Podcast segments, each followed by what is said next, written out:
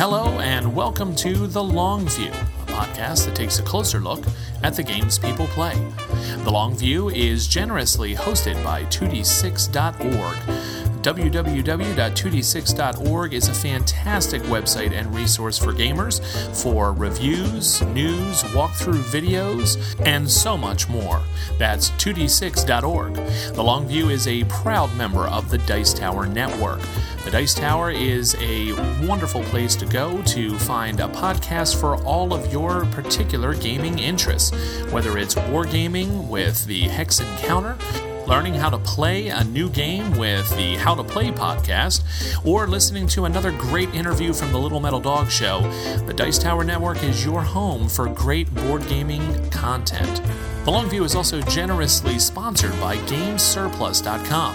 www.gamesurplus.com is one of the best online board game retailers you can find anywhere.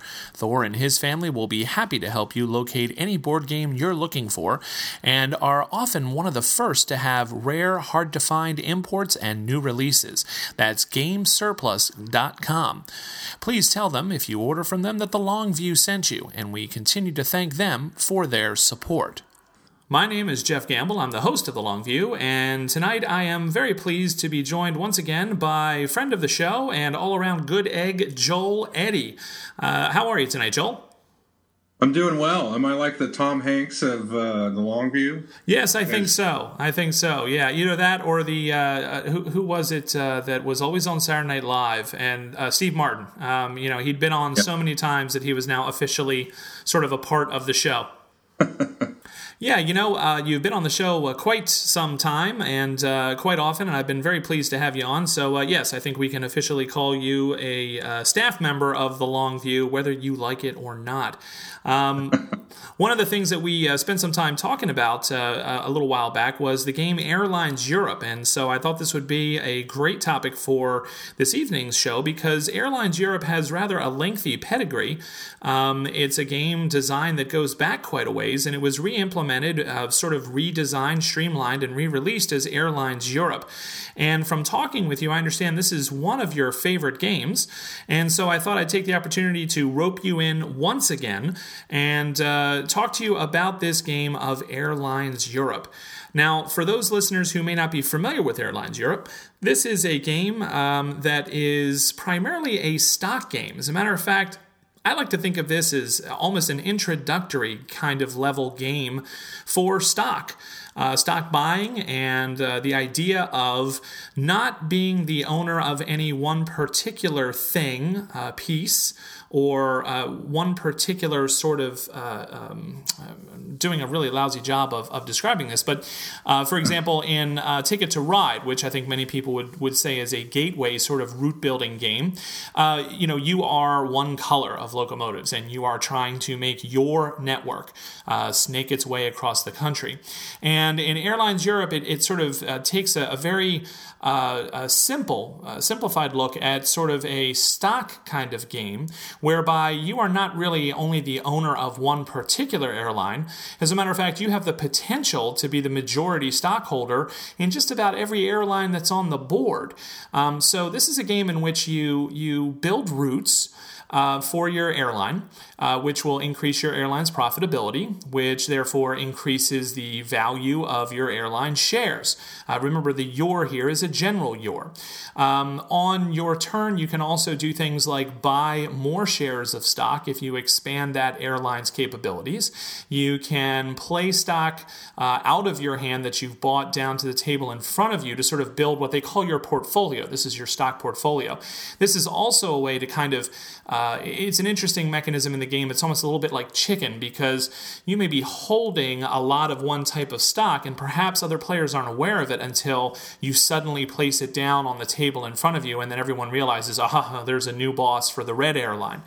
Um, so there, there's all sorts of interesting uh, uh, twists and turns and, and, mechanisms in the game. But one of the things about it that is uh, very, very intriguing to me is just how simple this game is to play. There are just a few basic actions that you can perform, and yet the game offers, uh, to, in my experience, a good amount of uh, variability and replayability.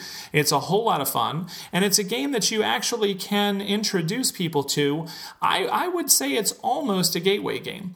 So, Joel, what I'd like to do now that I've kind of uh, babbled on a bit about the, the basics of the game and, and what I view to be the, the sort of core mechanisms of the game is to have you introduce it as well and see if there's anything you'd like to add to what I, I had to say about that. But also tell me, as usual, what it is about this game that, that has you so interested or that caught your attention and why this has become one of your favorite games. Uh, another game of this vein uh, and sort of similar complexity would be probably Acquire, and that's a game that I've enjoyed.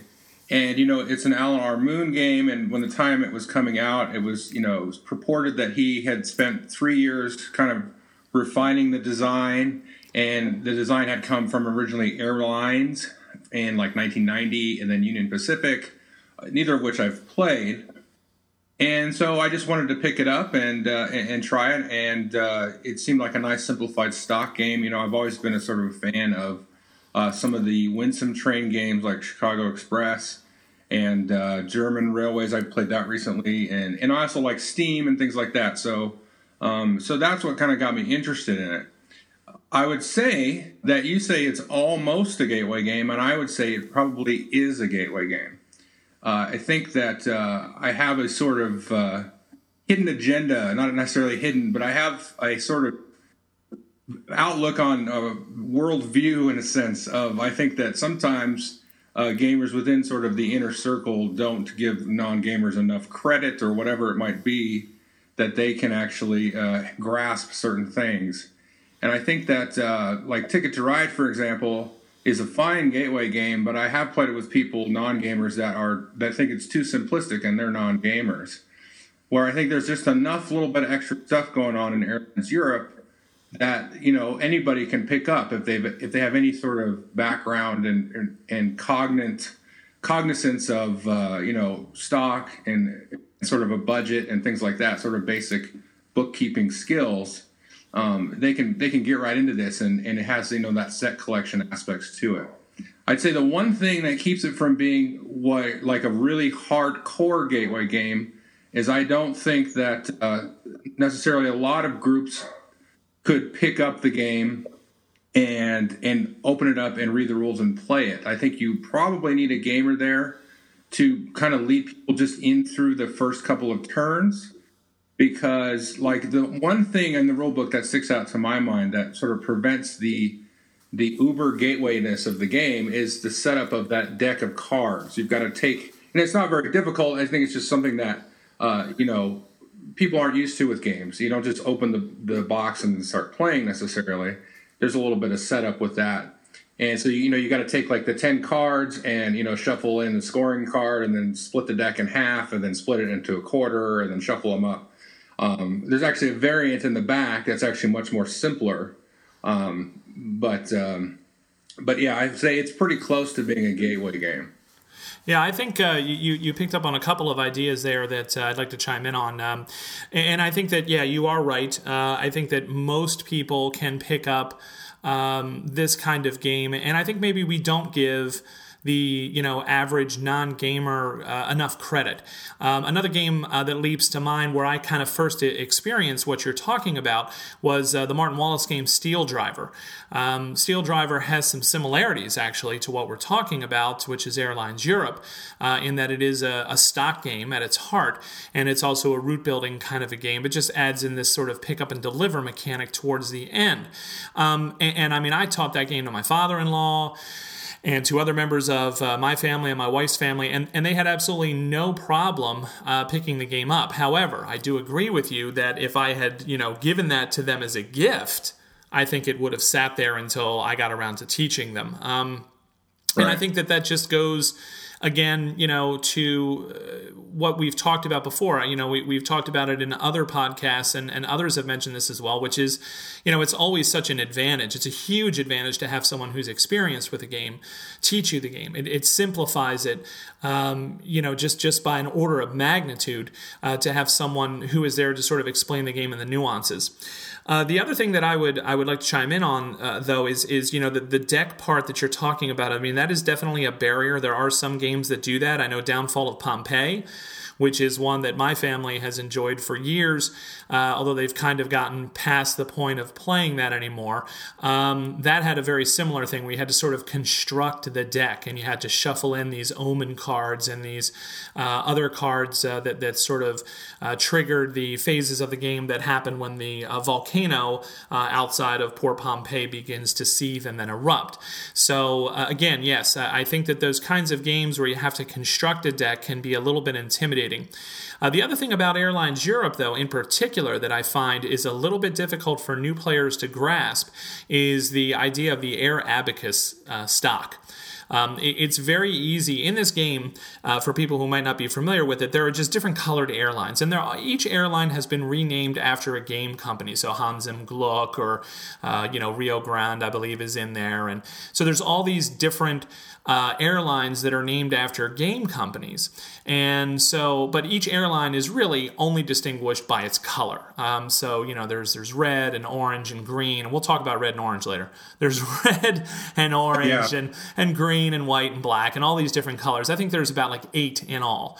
And so, uh, you know the airlines are really uh, strictly identified by their colors, and so when you get shares or or stock for those companies, they're also color coded as well. So it's extremely easy to kind of, you know, grasp the concept of all right, I am sticking a little. They have these lovely little plastic airplanes. I'm putting this airplane down on this route, and you know I'm going to be going from Rome to Athens or or whatever it happens to be, and that makes my airline more profitable now. And you know I've I've moved you know, put a red airplane down, the red stock shares go up. But then there's this separate deck of shares called Air Abacus, and they're sort of an abstraction. In other words, it's a way for you to junk stock that you either uh, you know have in your hand or are holding. You can kind of jettison dead stock if no one is developing, say, the white airline uh, halfway, three quarters of the way through the game, and you just think it's going to be a dog, you might want to jettison that stock and pick up shares of this Air Abacus. However, there's nothing on the map for Air Abacus. There's no planes you're going to put out. There's no nothing. It's a simple who has the majority of stock gains this much in victory points. So it's an abstraction that I have found is a little bit difficult for new players because they're looking for the corresponding airplane somewhere on the map or a corresponding color, and there is none. Have you found that to be a barrier as well, Joel? Yeah, I have. Um, but the thing with that is, is like once you have your first scoring round, if you make it a point uh, to actually just get some of that stock at the beginning, and then when you go through and score all of the airlines, and then at the end you score Air Abacus, and you and you probably have showed them the scoring table before the game mm-hmm. started, mm-hmm. but then they probably ignored it. Right. But then you they see you score the points, and they're like, "Oh, okay." And so, and that's a lot of that happens quite a bit with this game, where it's like halfway through the game, people are going to get it. You know, they, at the beginning of the game, beginning of the game, they may not, you know, pick up on everything, and but I, halfway through the game, they're going to have picked up on it, and uh, and so I don't I don't really hold that against the game in terms of it being a gateway that you have to realize everything the first time you play it. And I think that's actually a more of a gateway attribute than anything because they realize, oh, okay, so I'm going to actually learn new things as the game evolves and as I play it more. And I think that's a good core concept to introduce to people. Well, that's an excellent point, and uh, maybe it goes back to your sort of uh, your your your goal for this evening. You know, maybe I'm still kind of talking like a gamer who is underestimating, uh, you know, the the the audience of a typical you know average non gamer that you know or a friend that you get together with. So maybe this is uh, part and parcel of the new Joel Eddy manifesto. Uh, we'll call it, which is yes, you too can play games. That'll be the title of the manifesto. but, yeah, well, I mean, one thing before, just to kind of wrap up that whole point so we don't sidetrack too much, is I find of somebody buying a game as, and giving a game as a gift and then expecting that family or whoever you gave it to to be able to play it out of the box. If there's not a gamer in that group, it's just not going to happen no matter, almost no matter what game it is.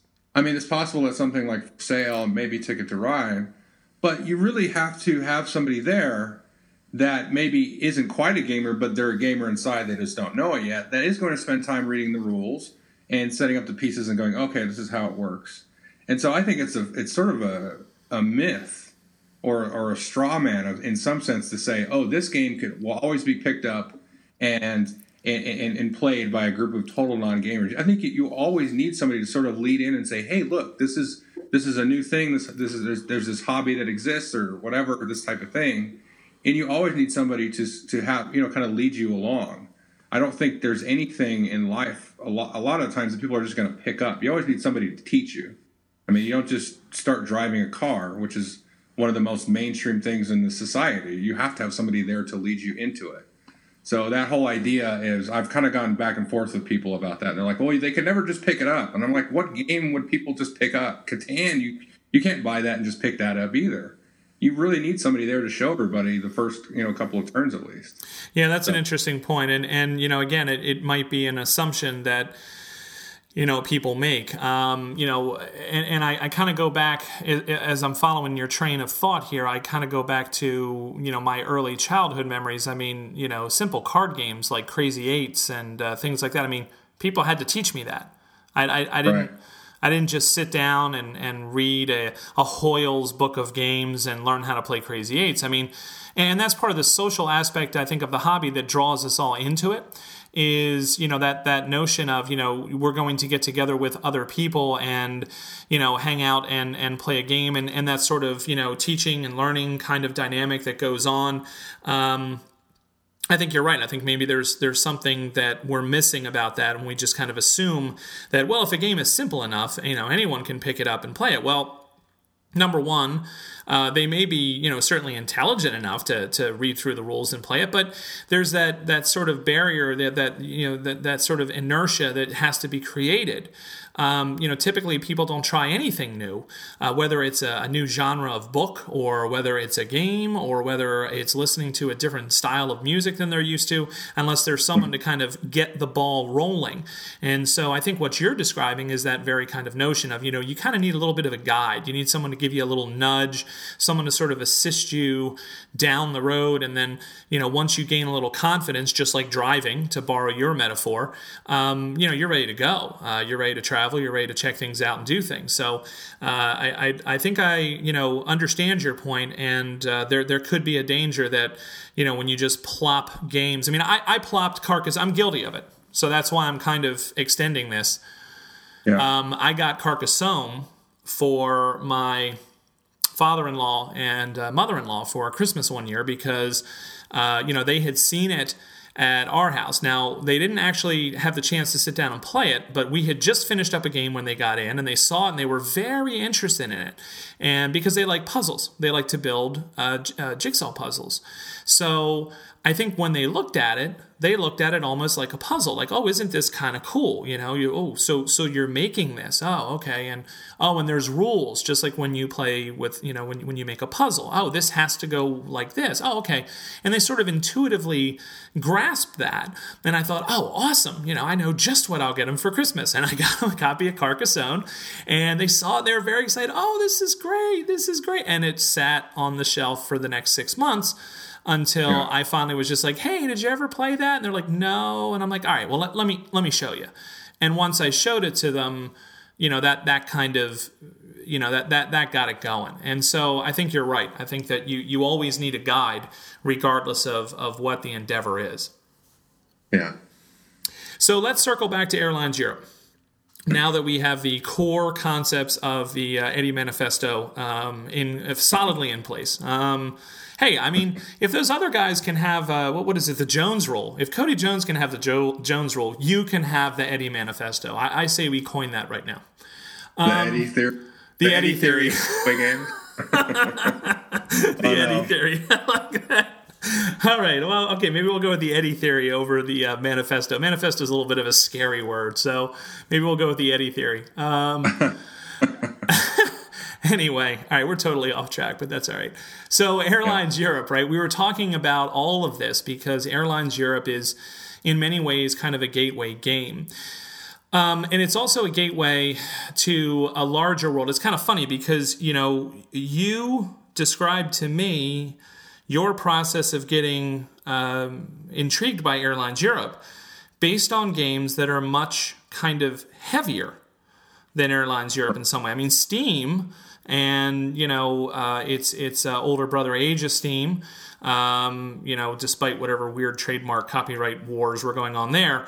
Um, you know, those games are much more complex. I mean, Chicago Express, I think, is probably on par, but even that, um, there's a little bit more going on there as far as like, you know, development of cities and things of that nature in that game. So you kind of came right. from the heavy end and then found yourself very intrigued by this end. So what do you think accounts for that? Well, I didn't really quite know the the heaviness or lightness of Airlines Europe. Um, my impression was of Union Pacific, just from some of the random things I read on the internet, was that it was about a medium weight game. And so I said, "Oh, okay." And then I said, "It's basically the same, but it's in you know it's with airlines and it's not with trains." Um, but you know, and I'd been kind of been looking for a game that I could just play with about anybody. Um, but you know, my background as a gamer is a little bit probably I don't I don't even really want to get into it, but if you if you exclude my childhood you know, where I played things like Monopoly, but also things like Dragonlance and Buck Rogers and Mystery Mansion. And, you know, I had that sort of background there and then sort of jumped in sort of feet first into like Lonehurst and Carcassonne and oh what else did I play? Power Grid was one of the first ones that I played, you know, when that came out and and so I was I was receptive to that kind of thing because I was sort of a you know, I played video games and, I, and I'm just kind of a general geek. So I had sort of a front loaded, you know, gaming career, if you will. I kind of had that first hop into sort of more of the medium to heavy games. And so I think I've kind of tried to work my way back, especially as I've gotten a family, you know, with kids. I've been looking for a game that, you know, I can play with, my, you know, with my kids and my wife and, and my, my, my parents, but also something that I will still enjoy. Um, you know, because there are certain kind of games like Martian Dice or something. We'll play that with my youngest son, and that's fine. But it's not. I don't really get anything out of it. Where I think as Airlines Europe, not that it's a game I'd play with my son, but you know, I play with my folks and stuff. Uh, I'll still get something out of it, and so I, I really, I really think that's where my love for Airlines Europe comes into play. Is I can take that to my gamer group, and they'll they'll request to play that and you know my folks request to play it. So it's something that you know it hits that nice even keel um, you know between each each sort of side of the game spectrum. Yeah i think that's definitely true. It's it's it's a game you know that is something that I'll still want to pull out and play. Um, you know, even with you know gamers who are a little bit you know into more things that are generally heavier. Um, but you know, if I suggest Airlines Europe, you know, people are usually up for it. So, um, so so we've talked about the fact that the game is accessible. We've talked about the fact that it, it could even possibly be called a, a gateway game. Um, and it's a great introduction to stock games and sort of stock manipulation games. So, what else about this game tickles your fancy? What what else uh, about it? You know, the gameplay itself um, is something that you enjoy that makes it a, a, sort of a perennial favorite for you. Well, it's again, it's a simplistic rule set. Like you said at the beginning, you've got four possible actions you can buy uh, extend a route and then take some stock or dump some stock in front of you into your portfolio and then you get some money for that. And then you can trade in for the abacus and then you can get take eight million dollars. And that's the simplicity of your turn is you have four options you choose one and then you go. And the game plays very quickly but it has a little bit of this sort of leeching aspect that i like in stock games without necessarily the screwage aspect along with that. Mm. so if if you've got you know two shares of white then I can, uh, or let's say you've got 10 shares of red or something, because there's a lot more red, then I can plop down one share of red. and then kind of leech those second place points for very little, you know, uh, commitment on my part. And so, especially when you get more and more players, you get up to the four and five player count, you can you can really kind of kind of cat and mouse and kind of be a little bit of a weasel there, and try to you know maximize your point scoring without having to do a lot of work to you know build up and extend the route, and you can kind of ignore that and then you maybe focus on one airline a lot and really dominate the points there.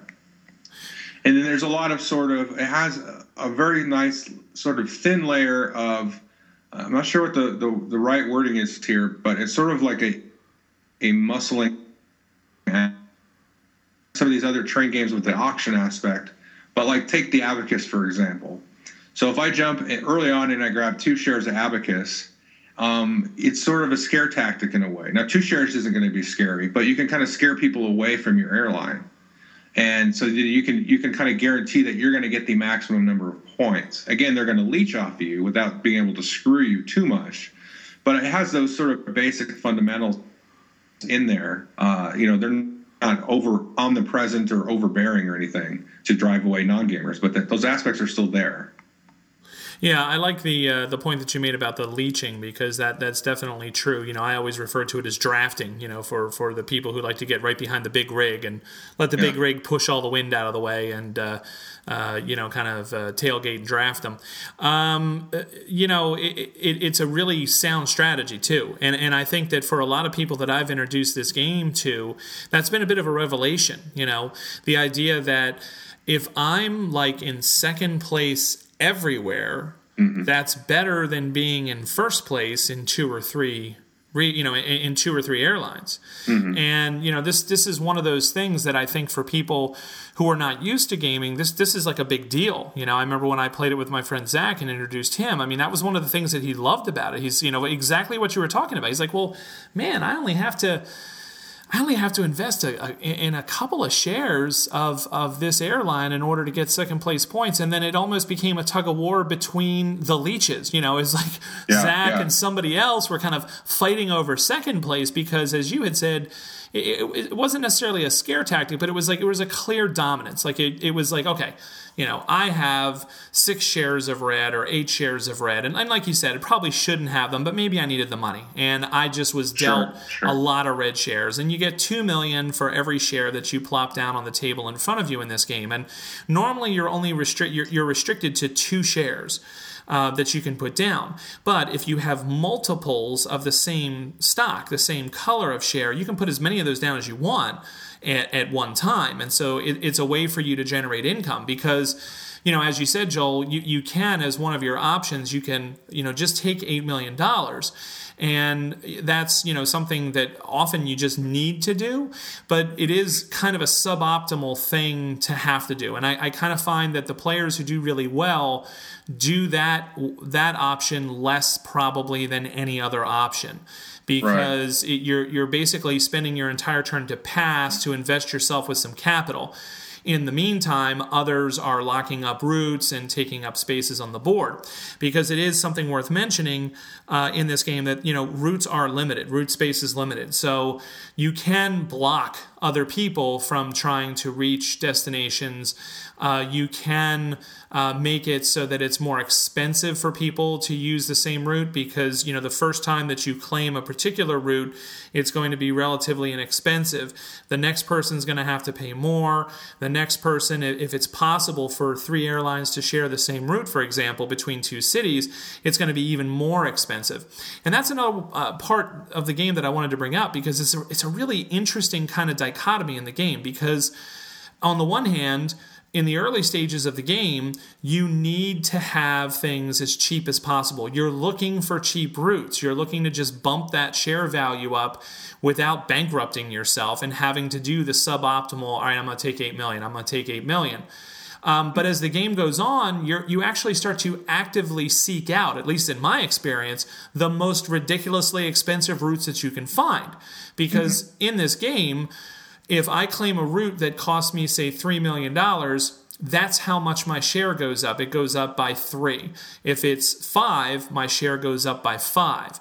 So it actually later in the game becomes almost a battle for who can lock up the really expensive routes when money is flowing uh, perhaps a little bit more than it was before. So there's there's a whole lot like you said going on in the game, but it's not so dense and off-putting that it's going to drive people away.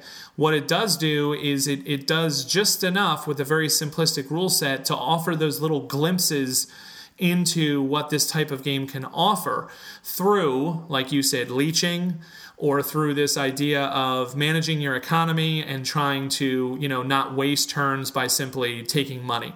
Um, do you find that that's true as well, or um, have you found that you know people are not looking, you know, in late game stages for those more expensive routes? What are your thoughts on that?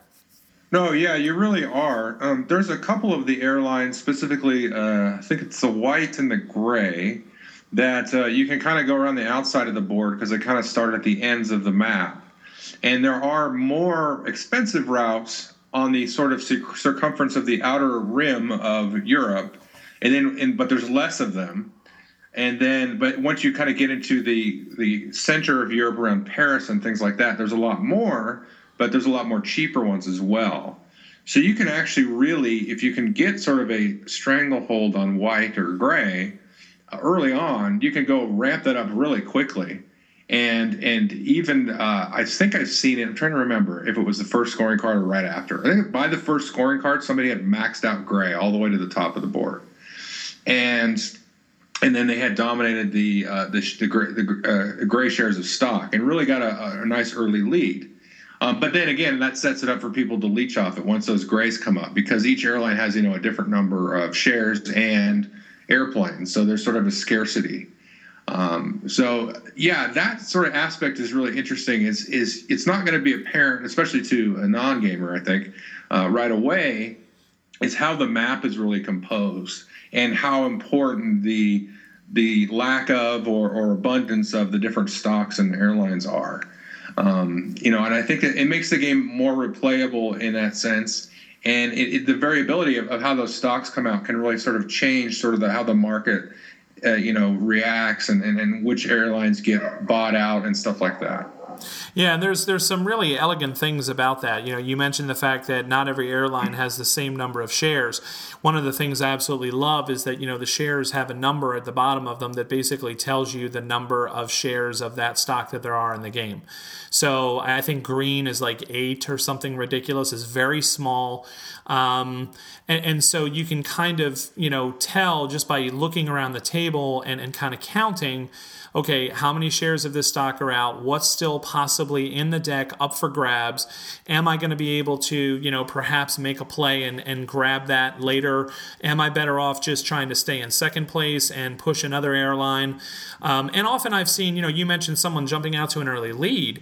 I, I've seen that, but I've also seen someone late in the game take a total dog and turn it into a powerhouse um, you know, very quickly, um, you know, seemingly out of nowhere.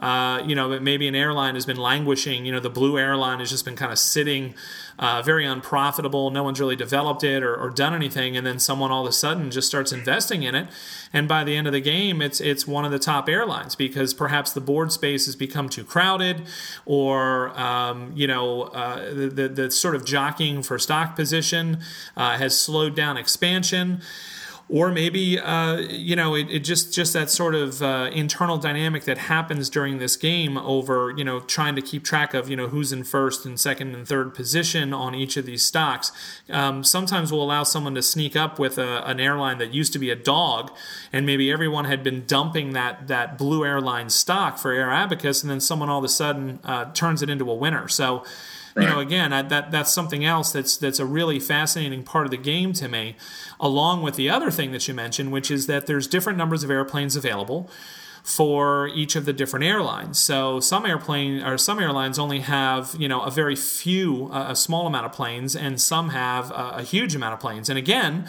the number of planes is matched by the number of shares of stock. And so it's very easy to see okay, how many white planes are out on the board and how many are there going to be left. Uh, mm-hmm. And while we're talking about that, I've heard quite enough, thank you very much, about the Lords of Waterdeep um, uh, box insert. I say Airlines Europe has the better box insert because it holds all of those planes. It's very easy to see how many planes are in those during the game. It's a beautiful thing. And my vote is for Airlines Europe because every time I try to stick those little those little point tokens in Lords of Waterdeep, they shoot out. The money uh-huh. pops out and sprays all over the place. So, Lords of Waterdeep, nice. Airlines Europe, better. Okay, there, I said it. Yeah, I agree. Yeah, you can actually use the insert while you play. Yes. Yeah. Uh, and and that's you know that's that's a, a nice ergonomic issue. You know, it's it's one of those things where it's one of the few games where I haven't had to ditch the insert, um, and, and, I appreciate that. Um, so many games today come kind of packaged in these boxes, and then once you've punched everything, you're like, "There's no way this is going to fit back in this box," yeah. with whatever ridiculous insert they had in there, and it's like, "Oh, I got to get rid of it." So uh, yeah, no, I definitely like uh, that insert, and uh, think it's very functional for the game as well. Now while we're on the topic of ergonomics uh, and and things like that, I, I, usually leave that for last because, quite frankly, it's it's not always the thing that interests me most in talking about games. But I got to tell you, uh, we recently did an episode. I'm sure you'll remember Joel uh, with uh, uh Jesse, who reminded us about colorblind players mm-hmm. and how difficult it can be sometimes to distinguish um, uh, colors of playing pieces and whatnot for someone who maybe um, has has issues with uh, seeing certain colors. I got to tell you, man, I'm not colorblind, and yet some of the ch- color choices in this game, um, in particular, the red and the orange are are oh my gosh, they're hard. I, I don't. Maybe it's just my set, and that's why I wanted to bring it up because the the, the red and the orange uh, are are so close in color that sometimes it's almost impossible for me to determine which is which. Uh, is that just my set out of curiosity, or ha- have you had the same problem? I don't think it's just your set. Now the planes are a big problem, uh, but the the stock cards aren't don't seem to be that much of a problem. No, yeah, um, that that's really the only color, and I'm not colorblind at all. Um, but that's the only uh, one that I have any problem with it all. The yellow and the orange are pretty much um, far apart, the cards and the planes, and it's just those red and orange planes. And don't put them next to each other in the little trays because you may reach and grab one and not realize, oh, oh, I grabbed the wrong one, and three turns later, you you got to figure out what you did. Yeah, you know? that can be a huge problem because of the uh, the scarcity of the plane. So I agree with you there. Um, yeah. I, I, guess you know that that kind of leads to my other point, which is now. You, please correct me if I'm wrong because I haven't played this in a little while. I mean, I, I, played the heck out of it when I first got it. I probably got a good 15, 20 plays into this game. Um, but in the rules for fewer players, they ask you to remove certain airlines, and mm-hmm. those airlines are not going to be in the game. And yet, they didn't take advantage of that by having the red and the orange at opposite ends of the spectrum. yeah. And, yeah, no, they didn't. And, and I think that that would have gone a long way towards alleviating that problem because I'm aware there's only so many colors. I mean, geez, they have purple, uh, brown, gray, uh, white, uh, black, blue, green, and then we have the red and the orange, right? So that's that. What is that? Nine. So we've got all these different colors, and I understand that you know there's only so many colors that you can have. Um, maybe lavender. No. yeah, turquoise. the turquoise, yes, turquoise would have been lovely. And then people would have complained about the blue and the green and the turquoise. But yeah, yeah. so I, I just kind of I wish if there was one thing that I could go back to uh, the designer uh, of the game and, and, and more importantly the, the, the publisher of the game and say look you know it would have been a simple matter to switch around which airline color had which number of stocks and make it so that uh, you know that those two colors are only in the mix together in the full game. Right right. So um, one of the things that at the heart of this game that I'd like to kind of touch back on uh, that you mentioned earlier that is something that has been a theme that's come up. You know, i have been doing this show for a little while now and uh, had the good fortune to talk to a lot of people about games and game design and people who really have drawn my attention to a lot of things that I haven't thought of before. One of those things is simplicity of rule set. You know, that, that a game can be uh, a very deep, uh, very strategic, very interesting, have a lot of replayability, and yet have a very simple, elegant rule set. And that's one of the things that really attracts me about this game because while I would not describe it as heavy in any way, shape, or form, I think there are real kind of strategic decisions that you have to make. Um, I understand that some people are going to say, no, the game is too random because there's this sort of uh, for people who aren't familiar with the game i believe there's there's five shares of stock that are always laid out and available so that mm-hmm. if you expand an airline's route by paying money to expand the route and placing one of their planes, you then get to claim a share of stock. Um, and and so I know that there's people out there going to say, well, no, you know, it's not really strategic because not all shares of stock are available. You know, you're kind mm-hmm. of with the luck of the draw, or you're allowed to, I believe, take the top share blind. Yeah. Um, you know, just like you can in, in, in, many games. And so I know that people would argue that, but I kind of view that as, as kind of like thematic because, you know, you, you, you don't always have access to the shares that you might like. You know, uh, some corporations don't even trade publicly uh, for, for years and years until they decide they need an infusion of cash. So, I don't really look at it as, as something that cuts down on the theme or the strategy, but it's something that I have to work around and something that can be mm-hmm. quite frustrating. You know, if I've got white and uh, I keep talking about white, but it could be any color. I, uh, let's say green because green has very limited shares as well. So let's say I have green, mm-hmm. and I I have you know three shares of green, and I think there's only eight or nine of green in there, and it's like okay, I've probably got this locked up for a while and then you know I, I take a share of blue and then boom someone flip you know the, the, the replacement card comes up and it's a green. And i'm like oh god you know all right there's yeah. the green. Now it's out there. And you know tim has two green to my three. Crap am i going to lose control of this airline or or worse yet have to share it? So right right. you know so what what are your thoughts on the strategy in this game. Is there enough meat there with this simple rule set, streamlined game, that it really does offer a depth of strategy, or would you say it's too light for that? Uh, I don't know. I it, the thing that I like about the display of cards and and the, and the deck of cards is you kind of show that to a poker player, and this is this is probably why my dad really likes this game so much.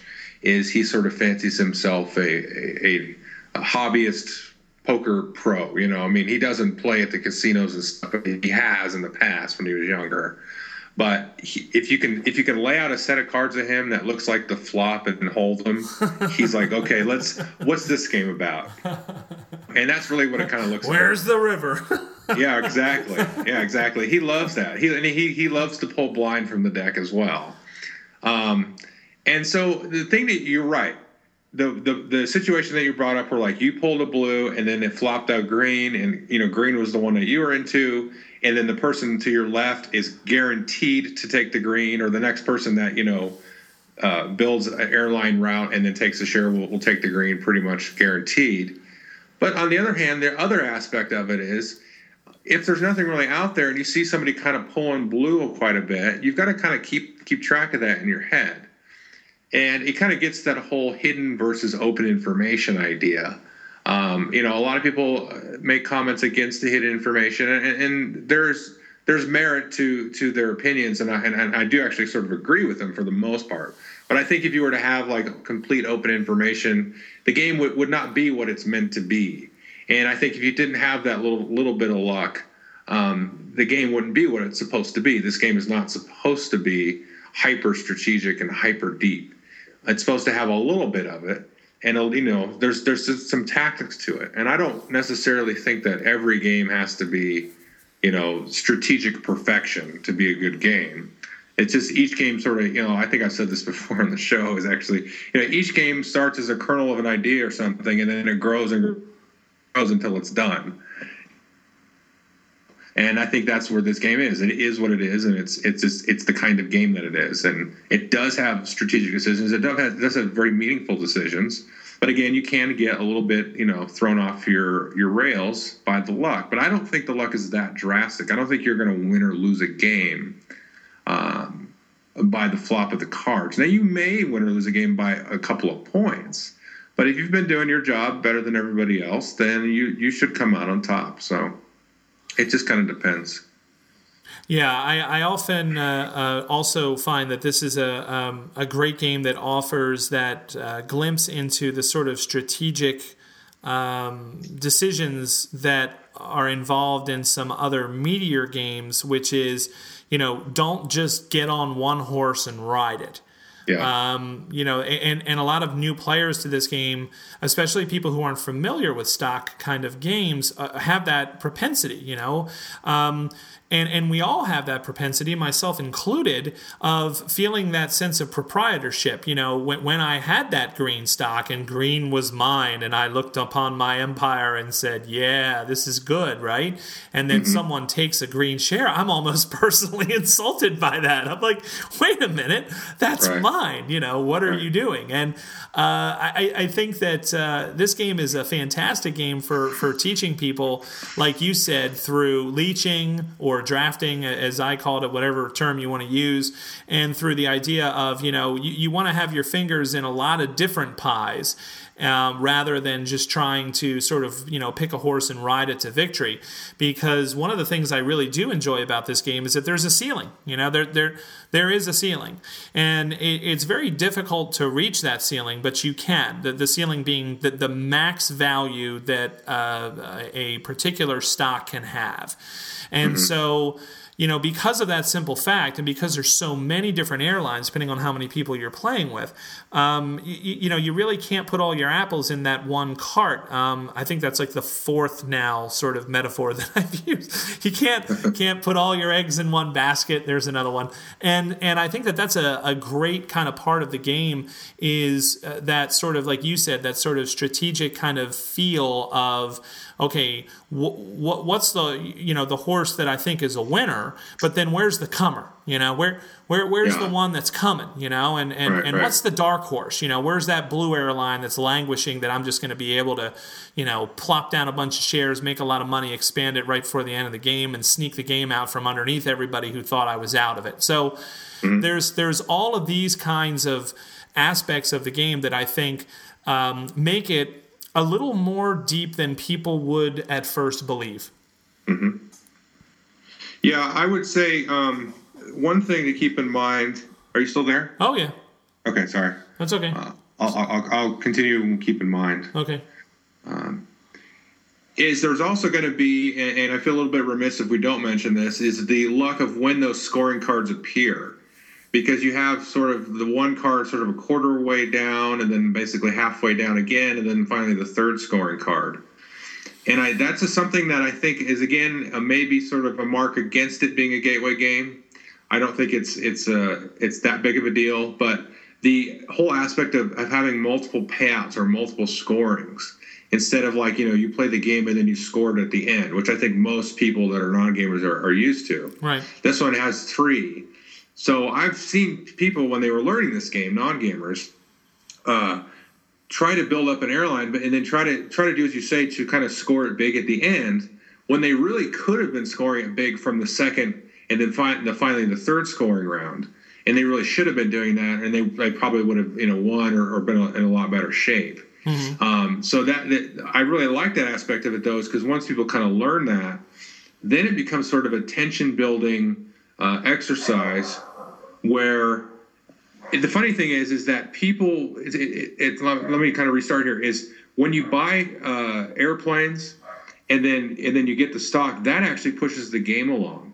Right and i think that's a that's an aspect of the game you know as people are buying the planes they're grabbing shares the deck's being depleted those scoring cards are getting closer and closer and closer. Whereas if any of the other actions that you do taking money laying shares in front of you getting abacus those aren't going to push the game along and so it becomes sort of this nice little meta game. Whereas, okay, if you see somebody take eight million, you go, okay, well, I've got an opportunity to take eight million on my next turn because they haven't really pushed the game along. And so maybe I can build up a nice reserve of cash and then buy up some of those really extra valuable, uh, you know, routes. And I think that's an, another thing for people to learn, and maybe even gamers to learn, because nobody's nobody's going to sit down and like figure a game out you know, just by reading the rules. Maybe there's people like that. I'm not one of those, but um, you know, it, that's a sort of a nice it has a nice sort of uh, paradox there, almost in a way. Is the the non gamer is going to have to learn that there's going to be multiple scorings and really prepare. But you, have got a sort of balancing act of, of, of setting yourself up to when am I going to play these cards? So, like, let's say I grab some Abacus cards and they're in my hand, and then dang it, that scoring card came up before I had a chance to lay them oh, down, so I'm not even in the running. Nothing worse than that. You you you you invest in them and you don't get them in front of you. I know exactly what you're talking about. Yeah, so I think that's that's a big frustration for people, and I understand that.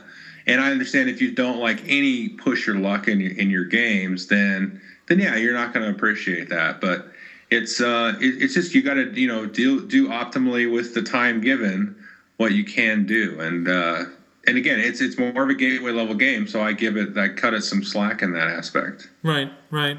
But I do like what you're saying that you know the players in many ways have some control over the pace and flow of the game and when the game's going to end. And it's funny yeah. because that's exactly the point that uh, Joe uh, Huber and Eric Brosius brought up about 18xx games, which is that you know the players actually have a large degree of control uh, over the pace of the game, uh, mm-hmm. and you can accelerate uh, towards the end game uh, by uh, you know causing other people's locomotives to rust, um, or you know you can simply continue to try to rake in profits and see how long people are going to let you get away with that uh, before right. you know they buy the next sort of level of locomotive and you know render yours obsolete. So this game has a little bit of that as well, and it's funny because you know you mentioned that and uh, looking back through my memories of playing this game you're absolutely right. It's like if it, it's almost like if one person was just like ah i'm going to take 8 million then almost everybody sort of has that oh okay, well, I'll take eight million. And then, you know, it's like yeah. the Bugs Bunny and me boss and, and me boss and me boss. And everyone kind of puts their hands out for their eight million dollars. And what I find is really interesting is that um, that that sort of, you know, as you said, when, when you don't have that pressure from the other players to be investing money and spending money, you will try to kind of maybe gather some money and hoard it. And then, you know, interestingly enough, uh, you know, when a player takes that take money option, you'll you'll generally, at least in my experience, see a couple of other players going around the table start taking that eight million as well, figuring, well, it's kind of like, you know, in Glory to Rome, for example, you can kind of pass your turn and, and just think. Um, mm-hmm. And if you do that, then a lot of times the other player will say, oh, well, then I'll just think because I'm no worse off by doing that than I was before when I thought they were going to take a turn, but they didn't. And it'll mm-hmm. let me gather more cards. It's that same kind of dynamic. But what I find interesting is that um, a lot of times the player who doesn't do that, the player who doesn't have to, maybe they already had a reserve of cash and can make you know a couple you know make that big move right then when everybody else is kind of taking cash sometimes gains a, a little bit of a, a, a, sort of a little bit of an advantage or a leg up on the competition mm-hmm. So, you know, there's all of these kinds of different, uh, you know, levels to this game and layers to this game, which is surprising given its simplistic kind of rule set and, and the basic of, you know, the basic flow of the game of, you know, you have four things that you can do. And I think we agree that. Uh, the game is very streamlined. Uh, the game is very simple to teach, um, and yet the game does offer some good strategic decisions, but with enough luck thrown in there to keep it fresh and to keep the game from becoming repetitive and stale. And so there's a lot of strengths there. Uh, I think we've also kind of mentioned uh, you know, a little bit of, of the color issues with the game, but other than that, I think the game scores very high marks for, you know, everything else other than, uh, of course, I think uh, the money, right? I don't think you know. I, oh yeah. I always play this game with poker chips because I just I, I can't stand paper money in any game to be honest with you. So, uh, but I don't know that I can necessarily fault the manufacturer for that. Uh, you know, you can't include a set of uh, custom poker chips for every game. Um, so you know, there, there's not really any complaints that I have, uh, you know, about this game. I mean, you know, I always think about that. You know, is there anything that you do differently? And other than that one color change, there's really nothing else that I can think of. So, is there anything else that you know you'd like to say, or that you know we haven't covered, Joel, about Airlines Europe? Something that you know has been percolating in your mind that you'd like to uh, maybe share? Well, yeah, just some general things. I mean, the paper money is is an issue. It's some of the worst paper money I've ever used because um, it's very very thin. It's like it's almost like tracing paper thin. It's very thin and flimsy and. Uh, and, and and you can't have like you like we were talking about a couple of terms where people are taking money or laying stock down and there's a lot of money changing hands and it's kind of a pain um, I mean, there's that aspect. There's the, the red and the orange. I would like there to be a sort of a setup cheat sheet. Now, each player gets a little card that has a player aid, which you don't really need, but it's nice. Mm-hmm. And then on the other side, it has a, a number of stocks and airlines for each airline. On the flip side of that, it would be nice to have like a setup, uh, like just a player aid one sheet setup so you didn't have to go and dig and go, okay, how many cards do you deal? Do you Because I've I've forgottenly dealt everybody six, right? And actually, you deal them eight, and you end up with six because you put two in front of you. You know, it'd just be nice to have those like off on the side, so you could just quickly refer to that without having to flip and read through a rule book. Um, yeah, I don't know though with the game if I'd really change anything about it at all. I mean, I think it, it does what it's supposed to do. Um, I don't know. I mean, I've played it with two, two even, and I and I enjoyed it. Yeah, yeah. Uh, it's surprised. not the greatest. Yeah. I'd much rather play it with probably 4 mm-hmm. 5 mm-hmm. Three's fine too. Uh, and there's a variant that was officially released by Abacus Spiel to play it with six. I haven't never played it with six, um, and I can't remember what it was. It's a very very simple change, and just I was just reading about it uh, when they introduced it, and it seems pretty pretty uh, you know it like it should work. I mean, I don't know that I'd want to try it. Um, but yeah, it's uh, you know, I think we've said pretty much everything that there is to say. Um, I can't think of too much else to say about it. Um, All right. So you know, you you give this game a, a hearty thumbs up, and and I think I do as well. Uh, the, the last thing that I want to ask you about, Joel, is do you have any experience? I got from the Board Game Geek store uh, the Flight Ban uh, mm. expansion for the game. And and for those who aren't familiar with it, uh, the flight uh, ban basically gives you these tokens that you can use to cover up a route so that another player uh, cannot claim that. In other words, we had talked before uh, in the show about how you know a connection, say between like Paris and uh, I don't know Frankfurt or Berlin or something. I don't know if there's actually a connection. I don't have the board in front of me, but let's say right. it's like Paris to Frankfurt, and there's three different spots. Uh, for routes that could be claimed, and, and these these tokens allow you to block one of those off uh, which can you know effectively kind of force other players to reroute and and do other things. Uh, have you tried that expansion? I mean, I picked it up because it was cheap and because I thought, well, especially in a two-player game, it would probably add a, a, a little bit of that tightness to the board that that can be lacking in a two player game. Mm-hmm. Um, and, and, so I haven't yet tried it, but I was curious if you had. Have you tried that yet? No, you know, I, I had it, um, and then I got rid of it without even trying it. Uh, it kind of, I've thought about it. I thought it might be nice, and I think you're probably right. It might actually make the two player a little bit better.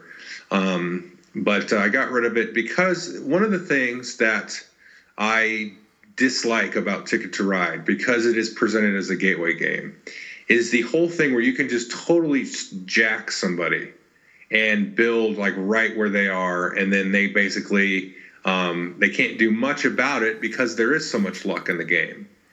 And you know, you could you could really hose up somebody good. And I actually play Ticket to Ride only with the Europe stuff with the stations, so that um, if I do jack somebody, they still can get around it. Right. And I think that would I think that would um, uh, lessen the game in my eyes because at this kind of game, and I have it, you know, it's I have it in my point of view that I would like this to be a nice gateway game where you can, you know, take stock from people. You can build over routes, so they've got to do a little bit more work to build, uh, you know, optimally. I wouldn't want that in your face, you know, punch in the face with this game. Okay. Uh, I just, I just don't think it would work, and it would just, I just, uh, I don't know. I, to me, if in a family game atmosphere, you don't want to be get too in your face because then you know it's it's about the social aspect and not so much about like I'm better than you or whatever. I mean, it's not always like that either with gamers, but um, right. But yeah, I, I stay stay away from that. I think it. I think you're right. I think it would add a, uh, based on my read of the rules for it, it would add a sort of a meanness uh, to the game that, that the game really doesn't have, um, right. because it's it's it's kind of rare, at least in in the player counts that I've played with, which has been mostly three and four. Um, it's kind of rare for all routes to kind of fill up. You know, sometimes people are kind of stymied because of finances, not because they don't have a path. So uh, I, I, think you right, know, right, right. Yeah, I think you're right in that it, it might you know kind of take the level of conflict in the game up a notch, which some people might really like. Um, right. But you know would. Uh, you know, maybe not kind of be uh, consistent with the general feel of the game as it is out of the box, you know, grown from that kernel of an idea that you're talking about. So, um, yeah. Well, you know, uh, Joel, uh, I, once again, I'm very uh, happy to have you on the podcast and appreciate your time and, and sharing your thoughts about this game. It, it is, I think, um, one of those games that is going to stay in my collection for a long, long time. I, I, haven't really found anything that's replaced it. Um, you like to title your video reviews, you know, something killer. Um, and to me, Airlines Europe was the definitive ticket to ride killer. I, there, I, I, I have absolutely no idea, no, not no idea. I have no desire to introduce people to Ticket to Ride anymore. As a matter of fact, it just came up recently where we were looking at buying uh, a game as a gift for a family that had just started getting into board games. And I had said to my wife, Well, you know, should we get them Ticket to Ride? And she's like, No, you know, she's like, Get them Airlines Europe. I'm like, Oh, mm-hmm. okay, well, uh, yeah. Um, and, and, so I think it really has kind of, at least in my mind, replaced that game. Um, you know, it, and it, it's uh, it's deeper. It offers more strategic choice. Um, there's more tension in the game, and yet it's not as nasty as Ticket to Ride can get. Um, you know, I mean, Tom Vasel will tell you right off the bat, you know, you can play Ticket to Ride super nasty. Uh, in the same way that you can play Carcassonne incredibly nasty as well. Um, but you know, sometimes I wonder if you're not right, and and and if that's not maybe the intent of where that game was supposed to go. I, am not really sure, uh, especially in the case of Carcassonne. I, I think. Carcassonne is, is supposed to be maybe a little more of a relaxed affair, uh, whereas I think Ticket well, to Ride might have been designed with that with that uh, punch in the face kind of feel that you're talking about. Yeah, and it's going to depend on the on the families too. I mean, I'm kind of speaking a little out of school, and it's just you know eh, eh, there could be you know eh, every family is different. It could be a family that they, they really like to get after each other, right? you know, and and and they're they're fine with it. So, but I think in a mixed setting then you, you kind of maybe should err on the side of non nastiness. But you never know. I mean, it just depends right. on the players, really. Well, you know, but I but I I, I want to kind of go back to the point you made though, because I think you may have something there, which is uh, you know the idea that okay, my family loves Survive. Um, mm-hmm, they absolutely mm-hmm. love that game, and that game is designed from the get go to be in your face trying to kill everybody else's people, making the, the sound effects as the shark swims up and eats the person and, you know, burps and say, but my, my family likes to do that. They'll burp and say, tastes like chicken. That's our favorite thing. Um, that game is designed to be that way. So everybody's okay with it. Everybody's cool with it. Nobody's yeah. feelings get hurt. Um, and so I think there might be something to what you're saying, which is that you know the design of the game itself kind of uh, has a feel maybe to it that when you change it, um, it, it, it kind of alters it and and it can maybe leave an impression or a taste, if you if you will, that you know might sour people on it. You know, it's like well you know, Airlines Europe does not seem to be that kind of game. It's not an in your face, um, smack the other person. It's much more sneaky and, and leechy and devious. And, you know, um, yeah. whereas Survive, you know, you're, you're going for the throat from word, you know, from word one. So I think there's something to what you're saying there, which is that I think the design of the game um, has a lot to do with maybe what people's expectations are of the experience. And so, while I would agree with you that depending on the players you play with, uh, that can have a huge impact on the course of a game. I, I don't know if you're, you're wrong in your assessment of Airlines Europe being a game that is supposed to be a little more family friendly and a little less in your face. So, um, I think you might have something there, and, and we might have to add that to the Eddy theory or something. That that might be part of the developing Eddy theory, which is what is what is this you know kernel of this game idea? What is this game supposed to be? You know, uh, is there a feel that it's supposed to convey? Um, because uh, games do have different feels. I don't think there's any way to deny that. So, um, again, you know, thank you very much for uh, being on the show and thank you for contributing your ideas. As always, it's always uh, uh, fascinating to get to talk to you and fun to talk to you. And I appreciate you taking the time. Um, I also would be remiss if I didn't uh, mention our generous hosts, uh, which is 2d6.org. Um, it's a wonderful website. Right now, uh, they're running yet another interview segment, and I would really strongly encourage people to go and participate in these interviews where you get to ask designers or publishers. Right now, I believe it's David Sirlin. Uh, by the time this episode's posted, that will be done, but I'd encourage you to go back in the archive at 2D6 and take a look at that. But this is an ongoing series that I find particularly fascinating where you get to ask questions of designers and publishers, uh, maybe you know things that you've always been curious about, and it's something that uh, I, I really appreciate about the 2d6.org website. So I'd encourage you to go there and take a listen to that. I'd also be remiss if I didn't mention my other sponsor, which is GameSurplus.com. Uh, you can find them at www.gamesurplus.com, and it is one of the best sites I've ever found for uh, not only their prices, which are always super fantastic, very competitive, uh, if not the best on the net. They're they're they're very very close, um, but uh, the service is incredible at Game Surplus, and Thor and his family are super people to deal with, and if they don't have something, uh, they will track it down like bloodhounds for you until they find you a copy. So uh, I want to give a shout out to them as well. So, Joel, thanks again uh, to you as well for participating in tonight's episode and for uh, agreeing to come on and talk to me about Airlines Europe. Uh, it's always a pleasure, Geof. And thank you all out there for listening. Good night.